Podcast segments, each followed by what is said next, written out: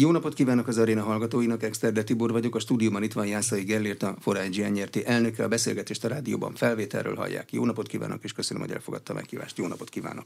Jó napot kívánok, üdvözlöm a hallgatókat! kétezer-tizennyolcban ült, szerintem ugyanabban a székben, itt akkor még mint a Konzum Nyrt. Elnök vezérigazgatója.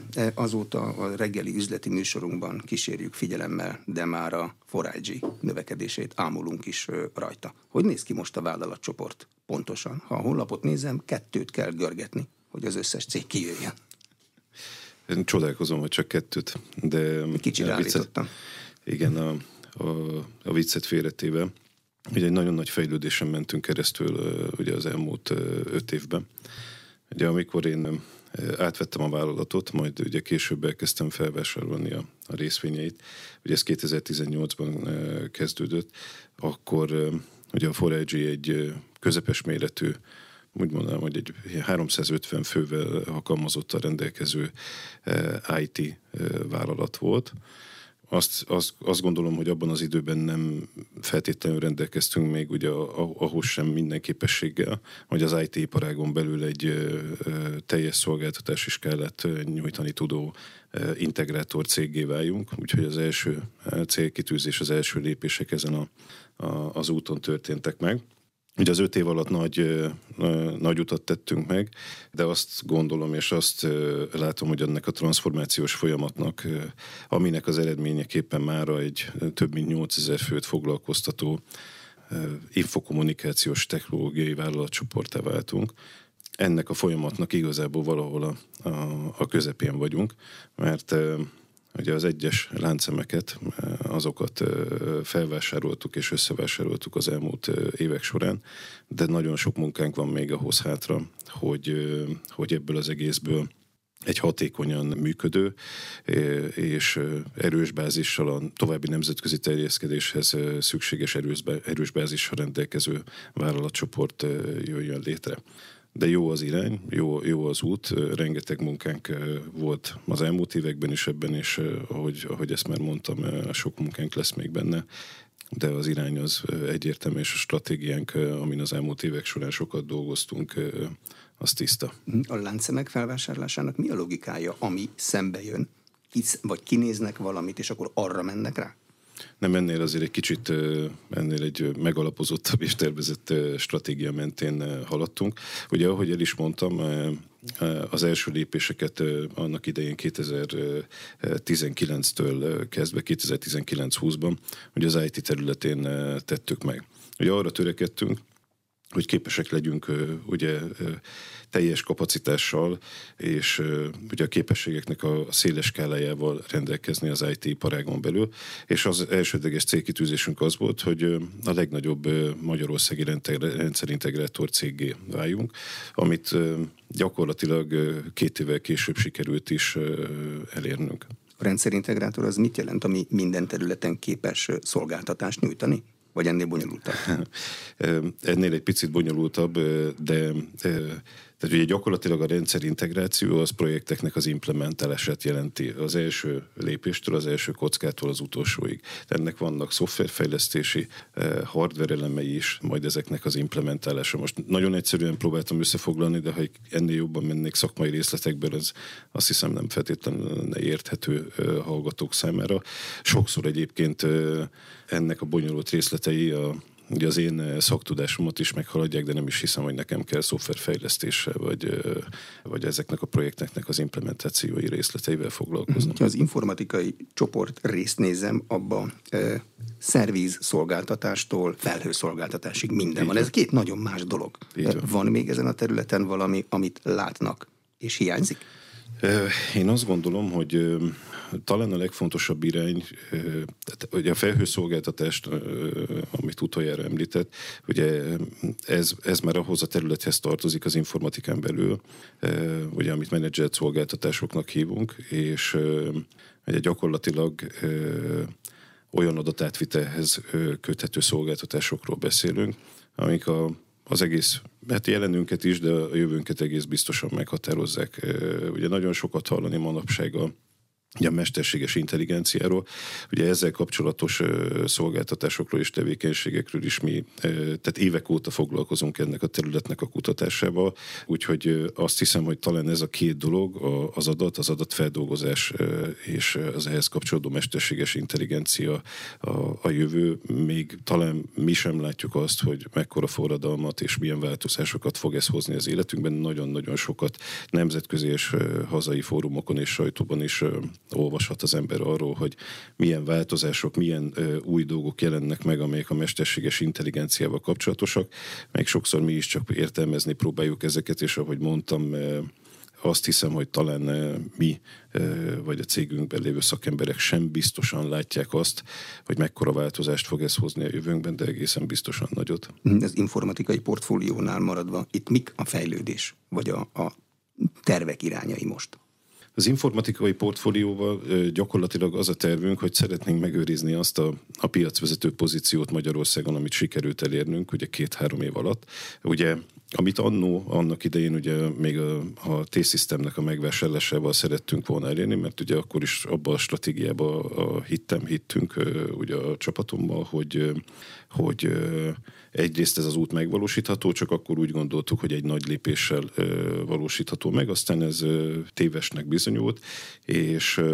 És, és a sokkal jobb döntés az az volt, hogy hatékonyabb, kisebb és közepesebb, és különböző területekben nagyobb szakértelemmel rendelkező társaságoknak a megvásárlására fordítottuk az energiánkat, ez sokkal költséghatékonyabb is volt, és hát nagyon-nagyon különleges cégeket tudtunk megvásárolni, ahogy előbb is beszéltük, ugye a szerviz szolgáltatás menedzsment területén ilyen volt mondjuk a Polycomputer vagy a dé té es-em, a szoftverfejlesztési üzletekben ilyen volt az Innobyte, az egyik legnagyobb szoftverfejlesztő Magyarországon. Úgyhogy ezen a területen jelentős lépéseket tettünk, és sikerült felépítenünk azt a kompetenciát, amivel ma büszkén mondhatom, hogy több mint ezerkétszázan dolgoznak az i té területén ma a vállalatcsoporton belül, és ennek továbbra is nagyon kiemelt szerepe lesz. Többek között azért, mert amikor az elején azt mondtam, hogy a stratégiánk része, hogy ennek a transformációnak a a végén egy technológiai vállalatcsoportról beszéljünk, amely nem csak Magyarországon, hanem a Balkánon meghatározó, ami azt jelenti, hogy nem csak Magyarországon, hanem azokban az országokban, ahol ugye az elmúlt évek során már a távközlésben is megjelentünk, szeretnénk az i té területén, a digitalizáció területén is sokkal erőteljesebben megjelenni. A telekommunikáció az egy átlag felhasználó számára sokkal jobban érthető terület, mert azt gondoljuk, hogy az a telefon, meg a televízió szolgáltatás. Ebben mi a jövő iránya a four i gé-nél? Egyébként jól gondolják, ez alapvetően, hát ez alapvetően erről szól. De azért egy kicsit több van a, a háttérben, például nagyon fontos a távközlésben. Ugye a telefon és a tévészolgáltatás az alapvetően, ugye a, most a lakossági üzletet írt a körülszerkesztő úr, de, de természetesen nagyon fontos ugye a vállalati terület, ahol szintén nagyon erősek vagyunk. Ugye az egyik ilyen kiemelkedő társaságunk ugye a távközlésben, aki vállalati üzleti területen nyújt szolgáltatásokat ügyfeleknek, mert régóta és nagyon nagy ügyfeleknek, ez az Invitek, és valójában a távközlésben oda sikerült eljutnunk ugye a, a, az elmúlt két évben, ugye alapvetően a, a sikeres akvizíciókkal, mind Magyarországon, mind külföldön, hogy a távközlésben is le tudtuk fedni a szolgáltatások teljes skáláját, tehát az infrastruktúra szolgáltatástól, a mobiltelefonokon át, tehát a, úgy, úgy fogalmaznám, azt hiszem talán egyszerű és érthető módon, hogy az adatátvitel teljes láncolatát fogjuk a földi infrastruktúrán át, a, a, az, az űr infrastruktúráig, ugye, hiszen nem olyan régen, egy másfél évnyi munka és türelmes várakozás után ugye sikerült elérnünk, hogy az izraeli kormány engedélyezze azt, hogy a húsz százalékot tudjunk vásárolni a Spacecomban, ami gyakorlatilag egy globális műhold üzemeltető társaság. A globális olyan értelemben, hogy ugye a négy műholdja, amit üzemeltet, amiből három saját, egy bérelt, az teljes globális lefedettséget ad az ügyfelek számára, akik igénybe veszik ezeket a szolgáltatásokat. Ez már a four i gé harmadik lába, de ez így. A régi lába, ez, a, ez az űripar. Igen, hát... igen, igen is, meg nem is, és ez, ez, ez például egy nagyon fontos dolog, amit, amit jó, hogyha ért az ember, Ugye gyakorlatilag, mert ez sem véletlenül jött a stratégiába, tehát ugye az űripar, az valójában a távközléshez egy nagyon szorosan kapcsolódó ö, iparág, legalábbis a szolgáltatás, szolgáltatások tekintetében, amit nyújt, de még az infrastruktúra is hasonló elvű. Tehát ö, valójában nem túl sok különbség van abban, hogy az embernek a földbe vannak vezetékei, legyen az ö, régebbi típusú ugye, kábel, vagy a, ugye az új típusú optika, ami hál' Istennek nekünk nagyrészt ö, rendelkezésünkre. Ugye ez az adat átviteli sebesség és ö, sávszélesség miatt fontos, és az űrben lévő műholdak között. Mert az ugyanúgy egy infrastruktúra, amin keresztül ugye ügyfeleknek, cégeknek és kormányoknak tudunk adatátviteli szolgáltatásokat biztosítani. És ugye a kettő együtt azért egészíti jól ki egymást, és azért nagyon fontos az űrtávközlés, mert különösen a mai időkben, hogy, hogy valamilyen probléma történik ugye a földi távközléssel, akkor gyakorlatilag a, az űrben lévő infrastruktúra az ettől függetlenül továbbra is működőképes marad. Tehát ez, kormányoknak fontos ez, mert hát én viszonylag igen, ritkán használok műholdas telefont. Így, így van. Ugye eleve a az űrinfrastruktúrának a használata, az, az csak közvetett módon nyújt magánembereknek szolgáltatást. Ugye azért azt tudni kell, hogy ugye a legnagyobb, a kommunikációs műholdaknak a legnagyobb ügyfelei, azok valóban kormányok és telefontársaságok. És egyébként a műholdas távközlésben ez a jövő. Tehát a műholdas távközlésnek az infrastruktúra részét rengeteg telefontársaság veszi igénybe. Most gondoljon csak bele egy, egy, egy, egy, egy, egy, egy egyszerű példával tudom ezt talán jól szemléltetni. Ugye, ugye a harmadik világban, Afrikában azért vélhetően kevés a földi infrastruktúra. Nincs a homokban üvegszál. Így, így van, ez így van. Tehát gyakorlatilag a, a A távközlés egyetlen szolgáltatási háttere, infrastruktúra háttere, az a műhold. Tehát kiegészítő ö, infrastruktúraként nagyon sok európai és ö, más földrészbeli telefontársaság is használja ezeket a szolgáltatásokat. De az űrtávközlés az ugyanolyan öldöklő versenypiac, mint a földi távközlés? Hajjaj. Tehát fognak kormányoknak akciózni, hogy lejárat, hűségidő lejárat előtt szólnak, hogy most akkor itt van egy újabb csomag, és hogy kell elképzelni? Nem, tehát ugye nyilván ugye az infrastruktúra üzlet, vagy ahogy akár ugye a, a földi infrastruktúránál, tehát ilyen értelemben ebben nincs túl nagy különbség, ugye a vállalati vagy kormányzati területnek az értékesítése az nyilván nem, nem úgy zajlik, és nem olyan módon, ahogy, ahogy ugye a lakossági ügyfeleknek. Nem a játszótéren hív föl az értékesítő, hogy itt van egy új ajánlat. Igen, egészen pontosan így van, már mint hogy nem így van. Tehát nem a játszótéren fogja felhívni. Ráadásul a kormányoknak nyilván érthető okokból kifolyólag, még akkor is, hogyha nem katonai célú felhasználásról beszélünk, ugye ez egy nemzetbiztonsági kérdés. Egyébként ugye a magyar kormánynak is évek óta nem véletlenül egy, egyik fontos stratégiai célkitűzése az, hogy, hogy legyen magyar kereskedelmi műhold, ami nyilván kormányzati és és vállalati célokat is szolgálhatna. Az a nemzetbiztonság rész, hogy mindig működjön, és mindig tudjuk, hogy mi folyik rajta, és más meg ne tudja, hogy mi folyik rajta? Így kell elképzelni? E, igen, azt hiszem, hogy jól foglalta össze szerkesztő úr. Tehát a legfontosabb egyébként, hogy mindig működjön, és mindig képes legyen adott átvitelre. Ez, ez a legfontosabb. Hogy néz ki a four i gé tulajdonosi szerkezete? Most tudom, hogy ezt egy nagy táblán könnyebb volna lerajzolni, mint elmondani. Nem, nem annyira bonyolult azért elmondani sem.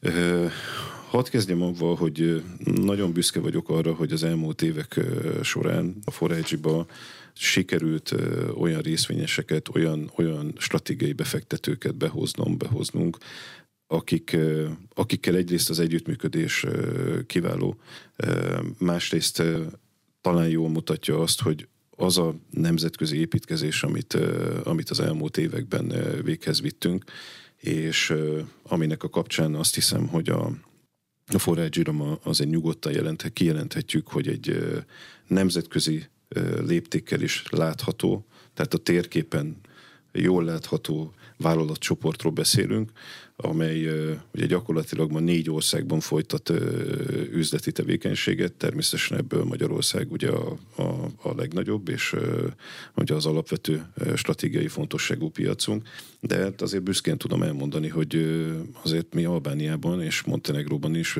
piacvezető szereplők vagyunk. Montenegróban egyenlőre csak mobil szolgáltatást nyújtva, Albániában konvergens szolgáltatók vagyunk, hogy ott két távközlési társaságot vettünk meg, és hát úgy ugye nem említettem, és most beszéltünk róla, ugye az űrtávközlés területén, ugye a Spacecomban történt befektetésünk kapcsán, ugye Izraelben is van tevékenységünk. Visszatérve a tulajdonosi szerkezetre, de fontos volt a megértéshez és a tulajdonosi szerkezethez, meg az ehhez kötődő stratégiai kapcsolatokhoz a A, az, hogy ö, mennyire nemzetközi a tevékenységünk, és ö, ez mire terjed ki. A legfontosabb, ö, hogy huszonöt egész egy tized százalékos stratégiai partnerség a Rheinmetalllal van. Ö, ők ugye másfél éve ö, szálltak be a four i gé-ba, alapvetően avval a céllal, hogy a digitális képességeinket, a közös digitális képességeinket fejlesszük tovább együtt, eljutva ezzel olyan területekre is a digitalizáción belül, ami addig teljesen idegen volt a, a four i gé számára, ez pedig a védelemipar. A Rheinmetall az egy világszerte a piacon lévő fegyvergyártó koncern. Lehet így mondani? Igen, a fegyvergyártó koncern kifejezés nem fedi le teljesen a, a, azt, amit a Rheinmetall csoport jelent ma a világon.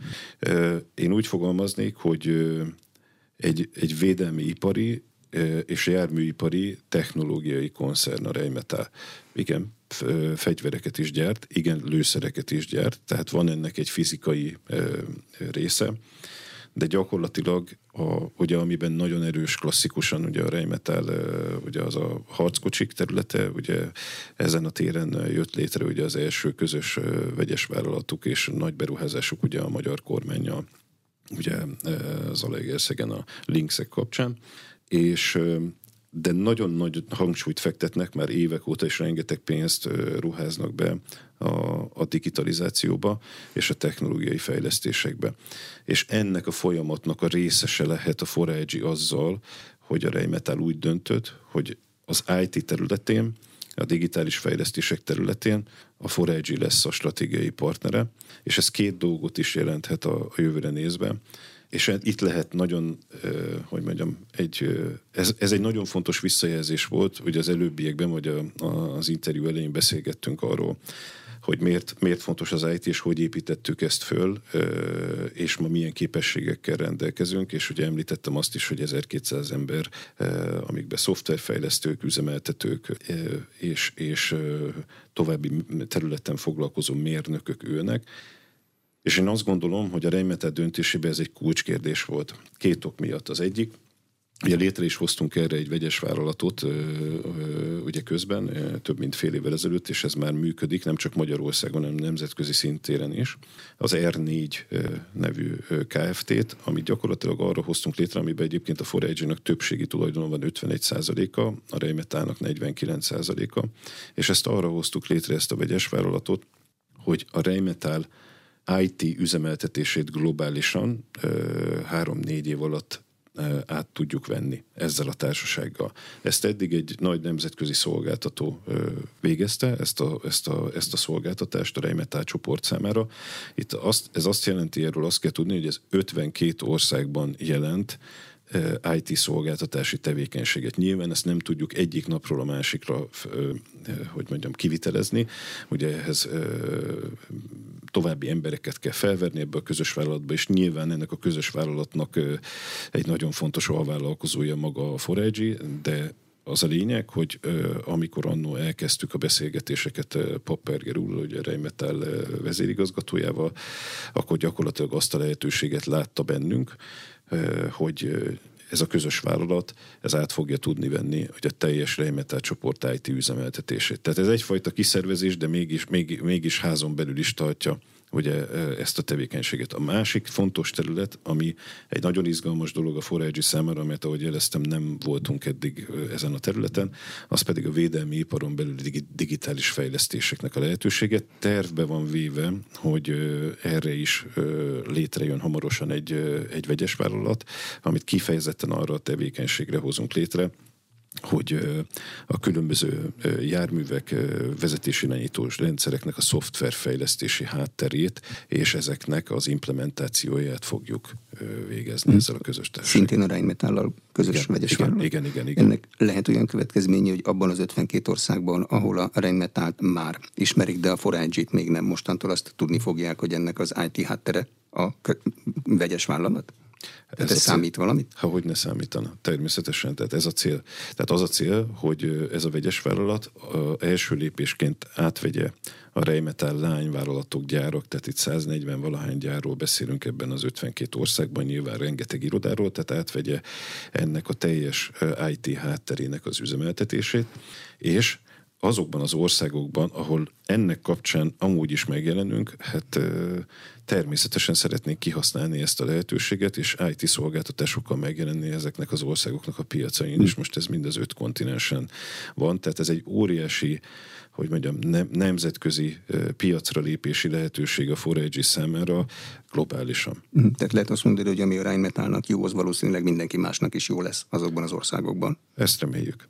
A társaság tulajdonosi szerkezeténél tartottunk, és a Rheinmetalllal végeztünk. Itt Ki van. A többi? Két nagy nemzetközi befektetőnk van még.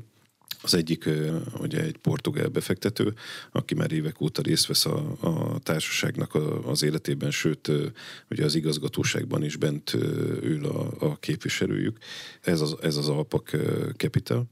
Ugye ő nekik hét százalékuk van a négy i gében, és van egy török befektetőnk is, ők pedig úgy lettek a négy i gé részvényesei, hogy ő, ő a Çalık Holding, ez az egyik legnagyobb családi vállalkozás Törökországban, ők három egész négy tized százalékkal rendelkeznek a négy i gében.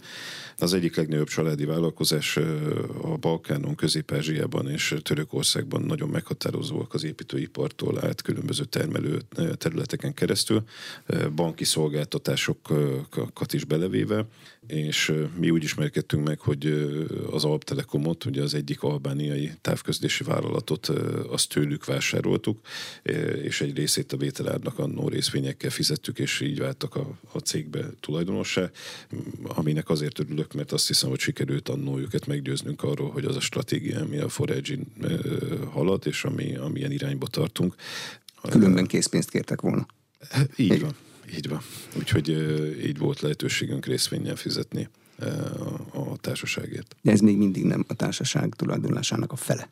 Hát hol igen. vannak a... igen, van egy, lehet így illet, hogy először a a stratégiai partnerekről és a nagy nemzetközi befektetőinket, erről beszéljek és őket említsen. Én pedig közel ötvenkét százalékkal rendelkezem közvetett módon a társaságban. Ez azt jelenti, hogy minden döntést végső soron önnek kell jóvá hagynia.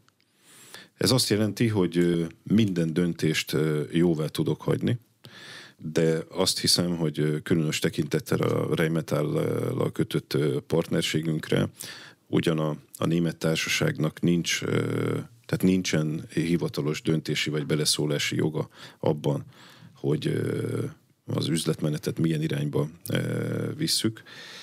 Sőt, a stratégiai irányok tekintetében is alapvetően a, a, az én szavam meghatározó, de én hiszek a csapatban, meg hiszek a stratégiai partnerségekben és kapcsolatokban, és természetesen a kisebbségvédelmi jogok mellett én biztosítom azt is a a Rheinmetall számára, illetve a Rheinmetall vezérigazgatója Papperger úr számára, akivel kifejezetten jó és baráti személyes kapcsolatban vagyunk, ami azt hiszem, hogy elég fontos egy ilyen stratégiai partnerségnél, amikor években, évtizedekben gondolkodunk egymásban. Tehát én időről időre egyeztetem vele azt a stratégiát, aminek a mentén haladunk, mert én azt gondolom, hogy ez a, a nemzetközi üzleti életben, meg a hazai üzleti életben is így normális. Meddig látnak előre a mostani stratégiában? Meddig szól? Én, én most azt mondanám, hogy nagy biztonsággal három-öt évet látunk és tervezünk. Nyilván vannak hosszabb távú vízióink is, de azért a világban annyi minden változik, és, és olyan körülmények merülnek fel. Most azt hiszem, hogy nyugodtan mondhatom azt, hogy két-három évvel ezelőtt nem hiszem, hogy valaki komolyan gondolta, hogy háború lesz a szomszédunkban, de most ezt csak egy példaként említettem, ami ugye drámaian megváltoztatja a, a, a világot, sokféle értelemben gazdaságilag is, meg talán politikai értelemben is. Én, én azt hiszem, hogy nem lehet minden ilyen tényezővel előre kalkulálni, de a társaságnak a stratégiai célkitűzéseit három-öt éves távlatra, azt, azt én azt hiszem elég jól meg tudtuk határozni. Egyébként ez egy jelenleg is folyamatban lévő munka. Ugye az legelején a beszélgetésünknek elmondtam azt, hogy most valahol a transformációs folyamatnak a közepén járunk. Tehát ugye gyakorlatilag a megvásárlása a portfóliónak és az összevásárlása a vállalatoknak, a különálló láncszemeknek, vagy mozaik daraboknak, ha úgy tetszik. Magyarország tekintetében kimerem jelenteni, hogy befejeződött. Nemzetközi értelemben semmiképp sem jelenteném ki, hogy befejeződött, de a jelentős részét annak a munkának, ami a transformációnak azon része, hogy Ki, kialakítsuk azt a struktúrát, azt a működési modellt, azt az irányítási modellt, amelyben a leghatékonyabban tud majd ez a vállalat tovább építkezni, és a leghatékonyabban tudja kihasználni a benne lévő értékeknek a, a megteremtését.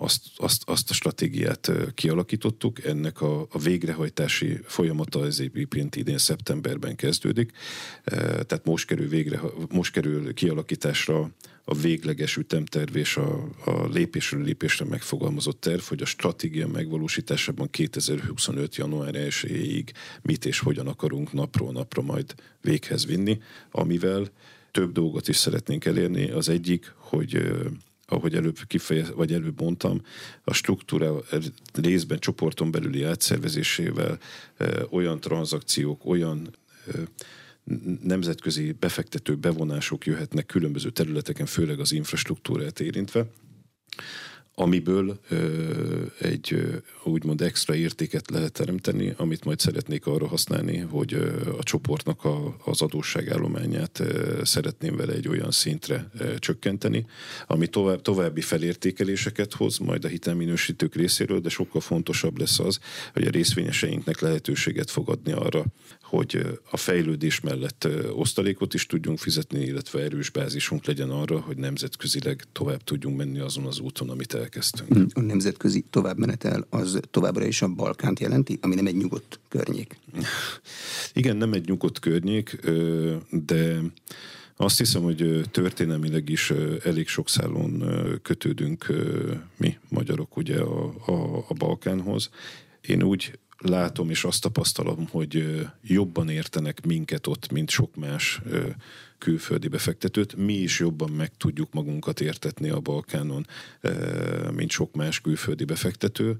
Tiszteljük őket, tiszteljük bármelyik országot is, ahova mi menni szeretnénk, és azt hiszem, hogy ezt a tiszteletet érzik, és kölcsönösen visszakapjuk. Eddig nekem nagyon pozitív a tapasztalatom ilyen értelemben, és azt hiszem, hogy amikor az ember üzleti építkezésbe kezd, és stratégiát tervez, akkor ez nagyon fontos része a dolgoknak. És ami az üzleti vagy gazdasági lehetőség oldalát érinti, hát ugyanha nagyon lassan is halad, de azért halad egy bizonyos irányba, a Balkán ugye az Unióval kapcsolatban, illetve az Európai Uniós csatlakozása kapcsolatban. Azt reméljük, hogy azért ez előbb-utóbb megtörténik. Ez pedig nyilvánvalóan, hogyha az ember időben szállt be, és időben van ott ezeken a piacokon, akkor az egy jelentős változást, pozitív változást hozhat az ott lévő befektetésre. befektetéseinkre nézve. Uniós befektetésekké válnak az ottani telekommunikációs befektetések? Én azt hiszem, hogy pár év távlatában, és remélhetőleg nem túl sok év távlatában, igen, ezek így lesznek. Állami segítségnek, a miniszterelnökkel való kapcsolatának, vagy a miniszterelnök környezetével való kapcsolatának mekkora szerepe van a négy i gé eddigi teljesítményében? Erről találgatások, sejtetések, és némi információ van. Ö... Én azt gondolom, hogy, hogy ez egy olyan téma, amit, amit érintünk, amit egyrészt örülök neki, hogy érintünk, mert szívesen beszélek erről. Másrészt, mert, mert lehet, hogy tisztában lehet tenni egy, egy, egy pár dolgot ebben kapcsolatban. Az állami részvétel azokon a területeken, amiben a négy i gé ma erős, lásd i té vagy távközlés, az más-más értelemben ugyan, de teljesen normális és elfogadott nem csak Európa, hanem világszerte. Tehát sok-sok példát tudok arra mondani. Először is nézzük, a, nézzük az i té-t. Az i té területén különös tekintettel azokra az országokra, amelyek a nyugathoz vagy Amerikához képest próbálnak felzárkózni a digitalizációban, vagy Ázsiához képest próbálnak felzárkózni a digitalizációban, és, ezek, és, és rengeteg tennivalójuk van ezeknek az országoknak, ott teljesen természetes, hogy az állam, az adott országok kormányai a legnagyobb megrendelők az i té piacokon. De hogy nincs hozzájuk fogható másik tőke, ami ezt meg tudná finanszírozni?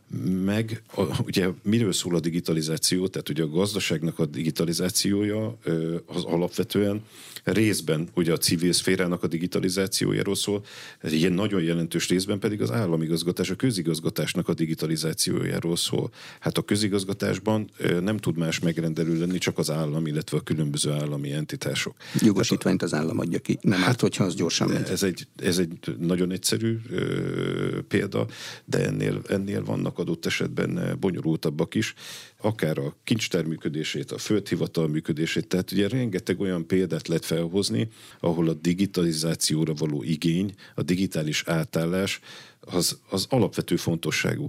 Tehát egyrészt azért, mert ma már az emberek, hogyha lehet, akkor nem személyesen intéznek ügyeket, hanem ugye online és valamilyen számítógépen keresztül, vagy a telefonjukon keresztül, ugye, ami talán még inkább elterjedt mára.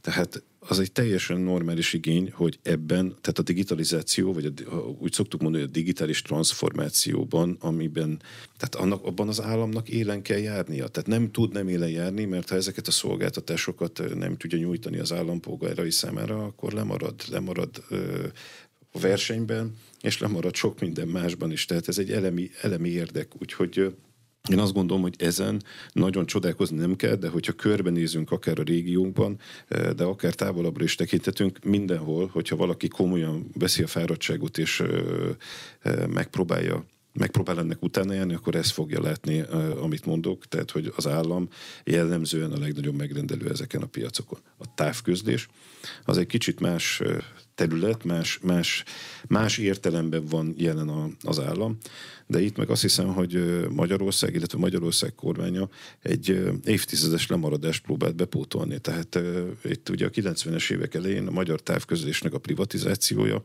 az úgy sikerült, ahogy én nem akarnám ezt minősíteni, de gyakorlatilag ugye magyar érdek, vagy magyar érdekeltség nem maradt ezen a területen. És állami se. Holott, hogyha megnézzük, a, a, akár most csak európai példákat ö, ö, veszünk, majdnem minden országban van olyan ö, mobilszolgáltató, és ezek általában, de tudok olyan nemzetközi példát is mondani, csak vegyük a, a Deutsche Telekom esetét. harmincegy százalékos tulajdonos benne, közvetve és közvetett módon a német ö, állam. A Deutsche Telekom az egyik legnagyobb szolgáltató a világon. Tehát egy globális szolgáltató. Tehát még csak nem is arról van szó, hogy, hogy azért vesz csak rész a távközlésben, mert, mert az egy stratégiai iparág, és a stratégiai infrastruktúrának legalább egy részében legyen tulajdona. Önmagában ez se lenne elítélhető, de gyakorlatilag részt vesz ugye ezáltal a teljes nemzetközi terjeszkedésében. De tudok más példát is mondani, ilyen Norvégiában a Telenor, ott ráadásul többségben tulajdonos az állam benne. Tehát nem ritka egyébként, hogy többségben vesz részt az állam ezekben a cégekben, befektetőként. Tehát én azt gondolom, vagy azt hiszem, hogy egyrészt egy lemaradást próbáltunk ugye behozni azzal, hogy egyrészt a nemzeti érdek, a magyar érdek megjelenjen ebben a, az iparágban. Másrészt, hát én az én szempontomból egyáltalán nem, elit, nem, nem elítélhető módon ennek a kormányzatnak egyébként kétezer-tíz óta kitűzött célja egy protekcionista gazdaságpolitikának a, a, a, a megvalósítása, illetve egy protekcionista gazdaságpolitika mentén hoz jelentős döntéseket, amiben szerintem egyébként egyértelműen a nemzeti érdek jelenik meg, ebbe szerintem semmi elítélhető nincsen. ötvenkét százalékos tulajdonosként kell bármilyen four i gé lépéshez politikai jóváhagyást kérnie, egyeztetnie, vagy elég, ha minden szabályt betart, és az szerint megy?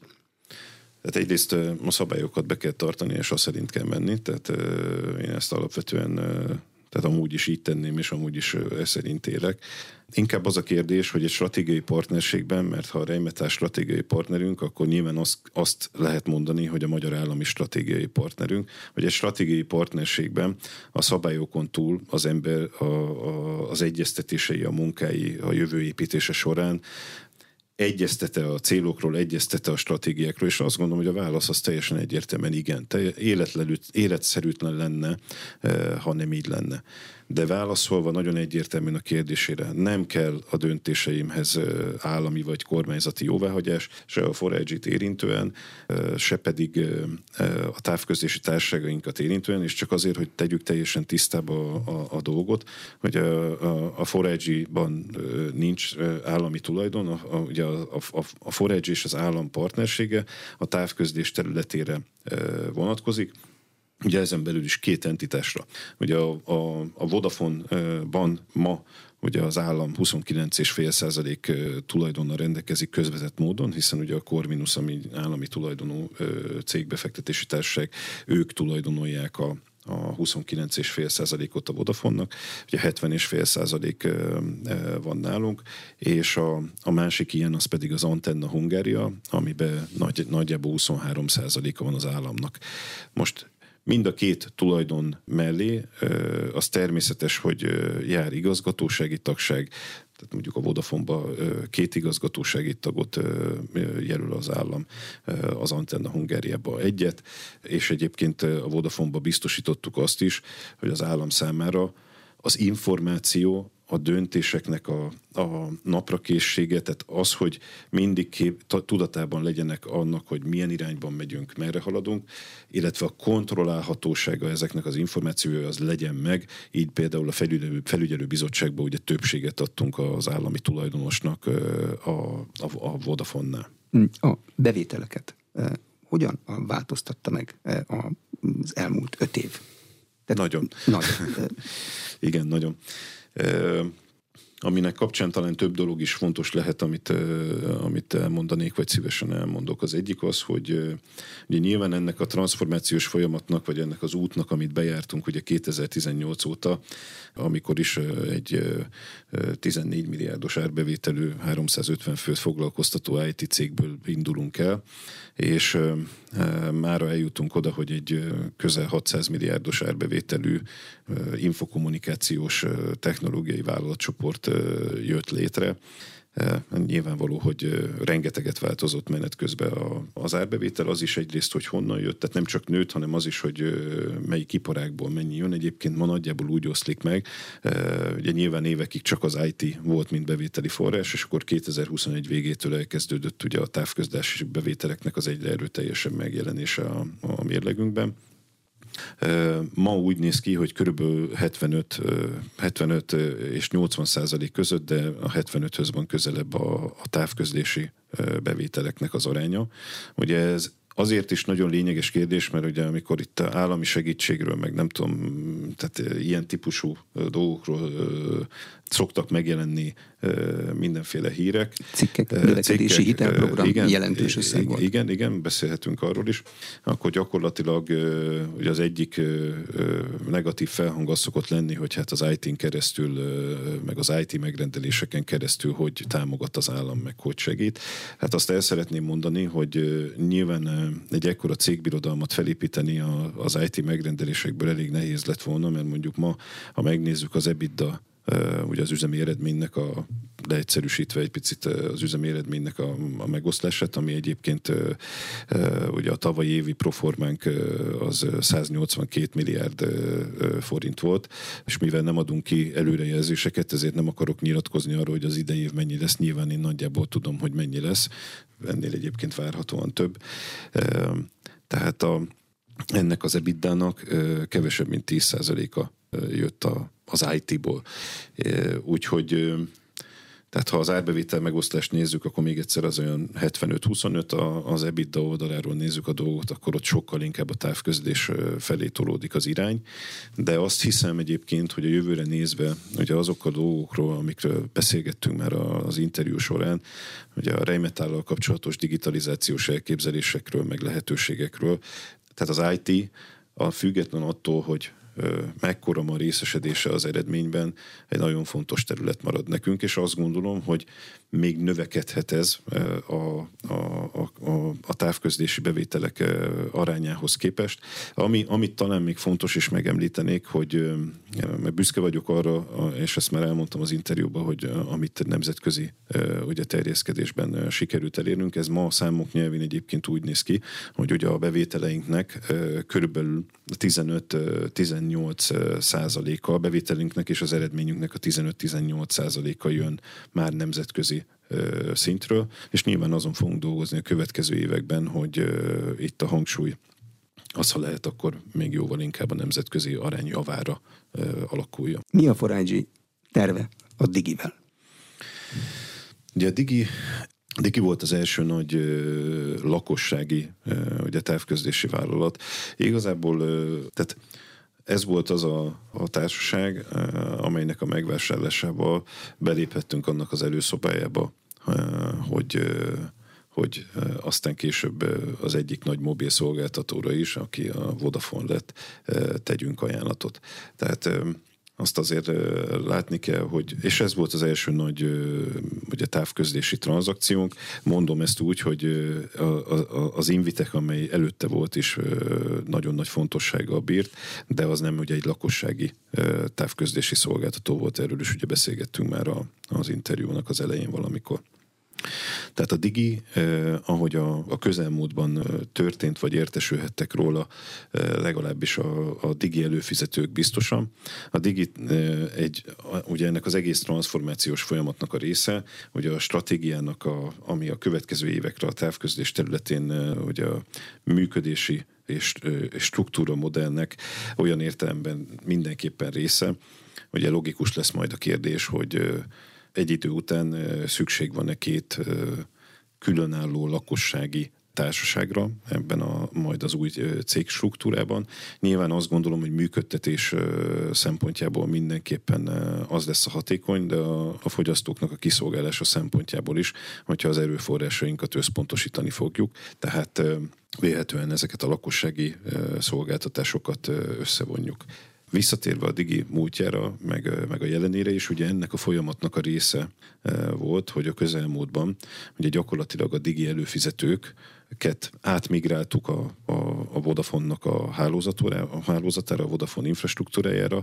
Ugye az átmigrálás azt jelenti, hogy gyakorlatilag a, a DIGI előfizetői ma már teljes országos lefedettségű hálózatot használhatnak, egyébként ugyanazért az előfizetésért, ugyanazokkal a feltételekkel, amelyekkel eddig a nyilván sokkal-sokkal kisebb lefedettségű hálózat, és sokkal kisebb sáv, sávszélesség, amit használni tudtak. Tehát én úgy gondolom, hogy a DIGI előfizetők életében ez egy óriási minőségi ugrás, és nagyon örülök annak, hogy sikeresen le tudtuk vezényelni ezt, a, ezt az átállást. Ez azért technikailag egyébként nem egy, nem egy olyan kicsi dolog, úgyhogy ezúton is gratulálok a, a műszaki csapatnak a csoportban, akik levezényelték. Ez egy nagy, nagy feladat volt, és sikeresen végrehajtottuk. Márkaváltás, névváltás, mi lesz? Vagy mi most? Az lesz.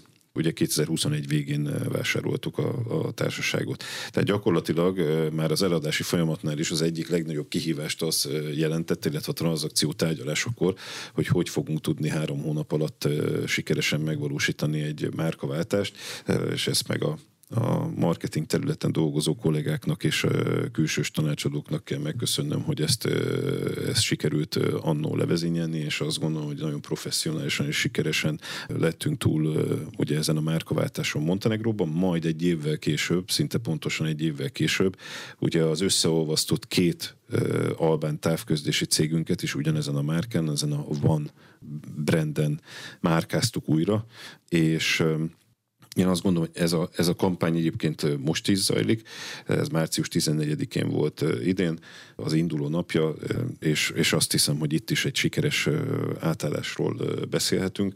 Annyi kiegészítésként, hogy ugye van Montenegró, van Albánia, és majd van Magyarország lesz várhatóan. Az időbeniségére azért nem tudok még biztos, biztos időpontot, vagy pontos időpontot mondani, mert nyilván ezen jelenleg is dolgoznak a szakemberek. Azért ez nem egy olyan egyszerű kérdés, hiába van meg a márka, hiába van meg a logó, meg a színek, tehát tulajdonképpen minden ahhoz, hogy akár holnap is meg lehessen csinálni, ennél egy sokkal komplexebb kérdésről van szó. A legfontosabb az, Hogy, hogy szeretnénk, ha ez az új márka a fogyasztók számára nem csak valami újat, hanem az eddigiekhez képest valami pluszt, valami jót jelentene, és nyilván folyamatosan kell dolgoznunk azon, hogy hát egy új értékajánlatot tudjunk adni az új márka mellé a fogyasztóknak. Én ezt szeretnék megtenni. Én azt hiszem, hogy azt biztosra tudom mondani, hogy a jövő évben ez a márkaváltás megtörténik. Az, hogy ez tavasszal vagy ősszel lesz, ezt ma még nem tudom. Tehát nem csak annyi lesz a hozzáadott érték, hogy esetleg tetszeni fog a logó, hanem valami ami plusz. Reméljük tetszeni fog egyébként. Hanem valami plusz szolgáltatás? Vagy más áron adott szolgáltatás? Hát én azt, hiszem, hogy a, én azt hiszem, hogy ez egy alapvetés, hogy tehát ugye a marketinget, vagy legalábbis a jó marketinget azt arra kell, vagy arra érdemes használni, hogy azzal valamit tudjunk adni az embereknek is, a fogyasztóinknak, a vásárlóinknak. Tehát igen, akkor, akkor csináljuk jól a márkaváltást, hogyha A, a tetsző dolog az nem csak azért tetszik az embereknek, mert jól néz ki, hanem azért, mert valami jóhoz tudják kötni, szeretnénk, ha valami jóhoz kötnék, igen. Köszönöm a tájékoztatást. Az elmúlt egy órában Jászai Gellért, a four i G Nyrt. Elnöke volt az Inforádió arénájának vendége. A műsor elkészítésében Módos Márton főszerkesztő vett részt, a beszélgetést a rádióban most felvételről hallották. Köszönöm a figyelmet, Exterde Tibor vagyok. Köszönöm én is.